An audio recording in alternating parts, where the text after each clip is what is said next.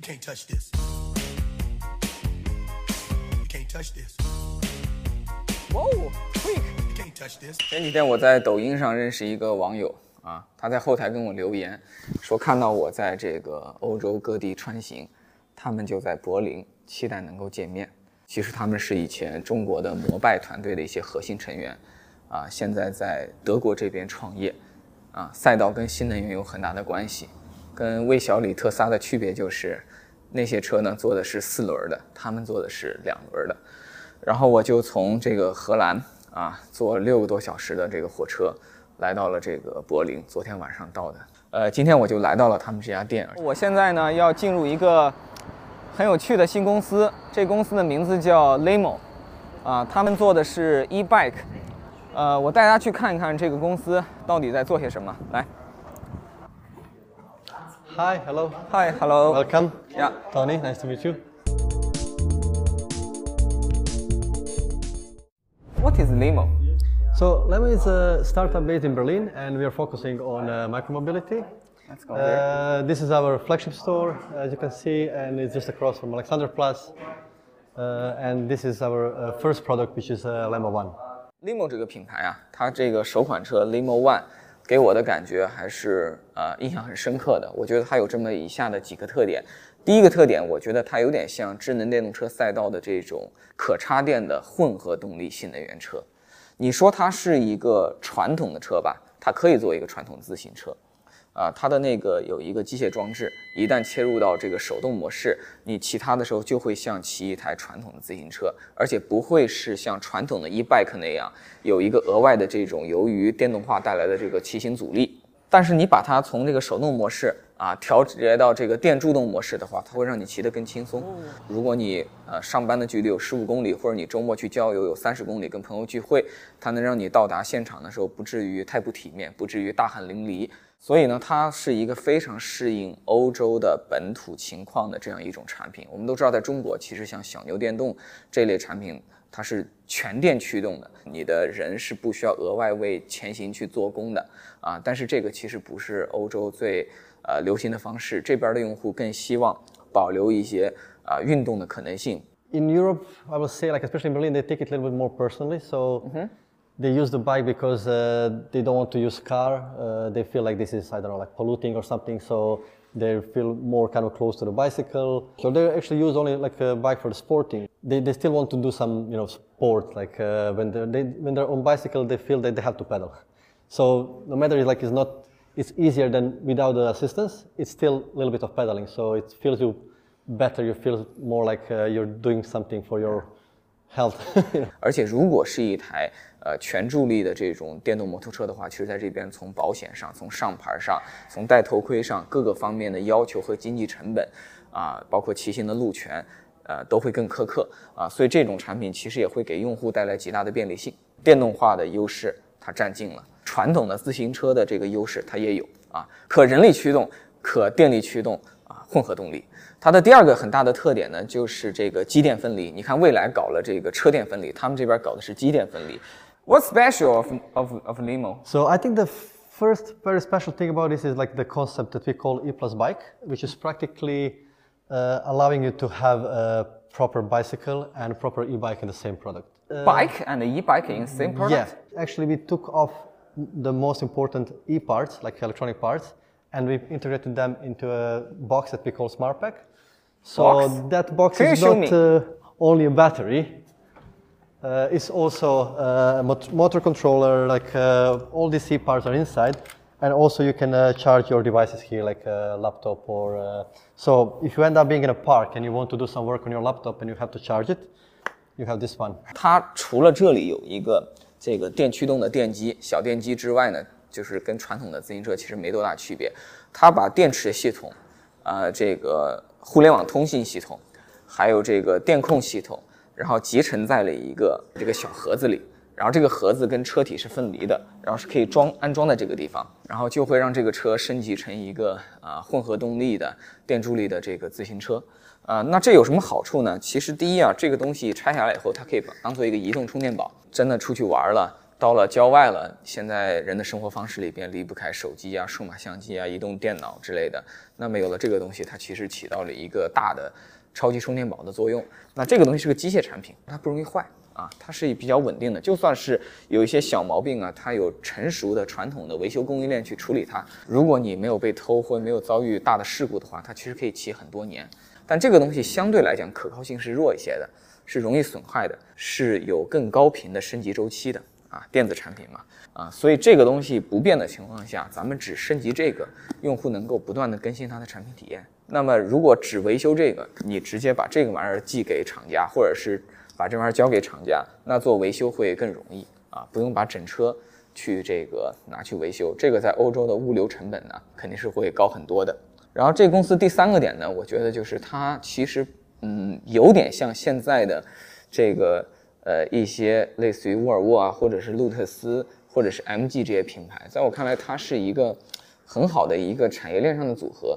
它把中国相对成熟而且低成本的电动助力车相关的供应链的能力，中国非常呃擅长的一些电子电器啊、电驱动啊、啊电池这方面的供应链能力，包括一些与之相关的这种软件开发的能力。啊，利用的很好，但同时呢，它跟欧洲这边的市场需求、欧洲这边的用户特点、欧洲这边的人群定义啊，做了这个结合。啊，这车在柏林要卖两千欧元，这价在中国肯定卖不出去。但是在欧洲，你知道，随便一台传统自行车一千欧元是非常非常正常的，两千欧元、三千欧元也不足为奇。这边是一个电动车相关的展，现在我们来到了这个电动的 e-bike 区域，电动自行车区域，五五百瓦时的电池要两千二百欧元。两千八百九十九啊，这边的价格至少是国内的五倍，啊，所以这个价格在当地就是一个正常的市场价啊，甚至还有点性价比。在欧洲这边啊，它跟中国不一样，这自行车都是有保险可以卖的，它的保险很大一个程度就是防盗的，如果偷了以后怎么怎么赔你。那如果这个车有这种互联网 GPS 定位的能力，它在保费上都会省钱。啊，因为有了这种能力，理论上你更容易去防止这种犯罪，或者出了问题以后更容易去解决这种问题。啊，然后顺便说一下，这个车其实它也是台智能车，啊，你像它的这个刹车，包括它的一些锁也都是电子驱动的。如果你的车对吧坏了以后，啊，或者是有的时候你要离开你的车，你是可以通过这个电子锁把它给自动锁住的，就别人推不走。别人来修的时候，即使你车主本人不在。啊，这个授权的维修方也可以用 A P P 对它进行智能的这个开锁，所以这都会让它在售后、在保养、在维修各个方面获得很多的便利性。啊，从这个角度来讲，它就很像摩拜啊！不要忘了这个公司背后的这个创始核心团队啊，他们是以前摩拜的这个核心人嘛。好了，就说这么多啊，给大家介绍一下 Limo，一个刚刚在柏林出发啊，现在只这个生产了小批量的这个车型。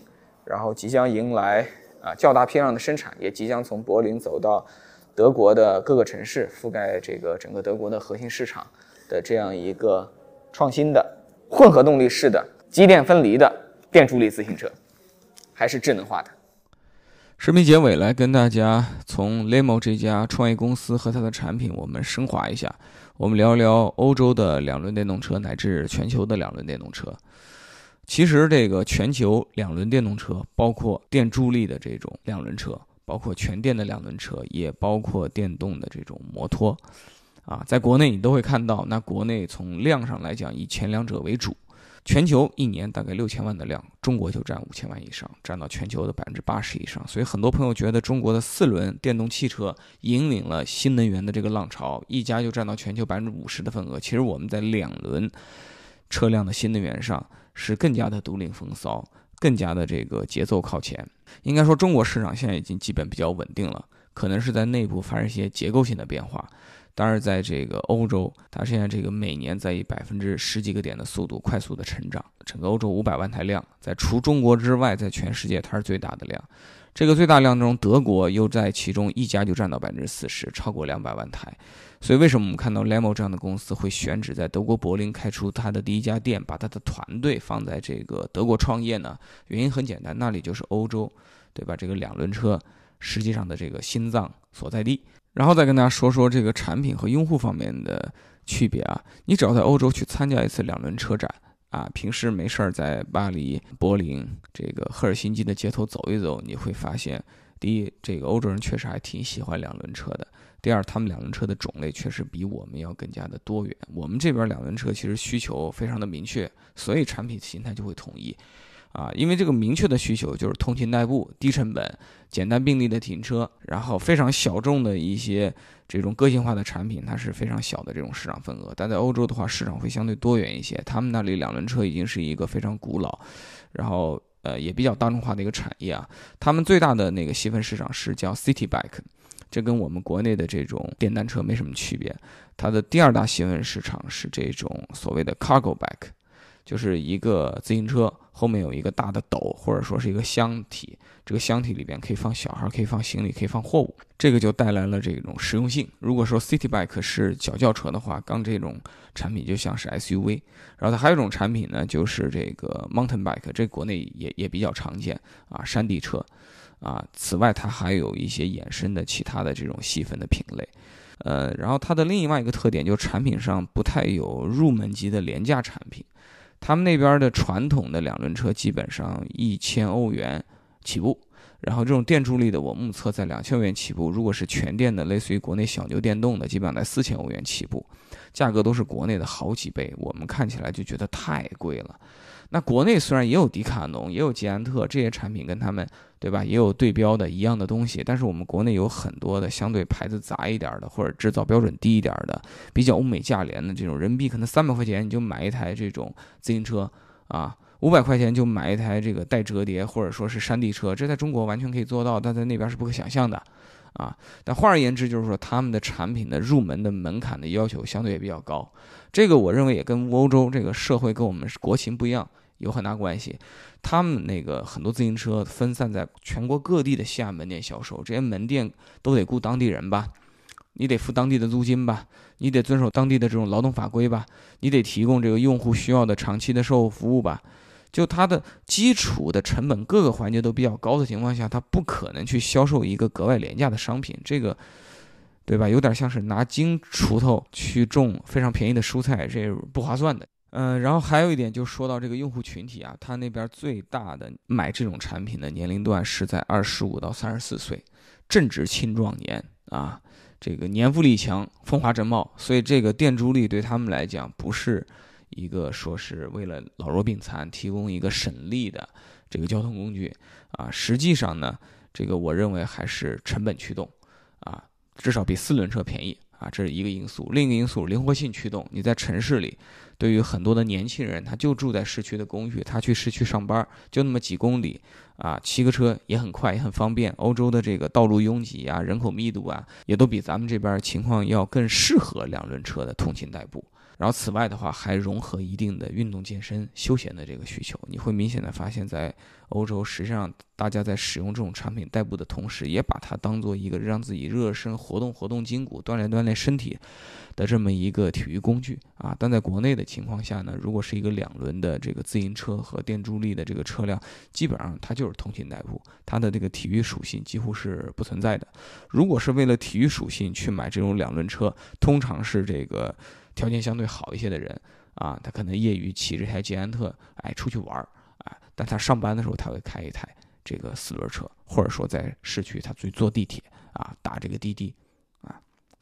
今天就跟大家聊到这儿。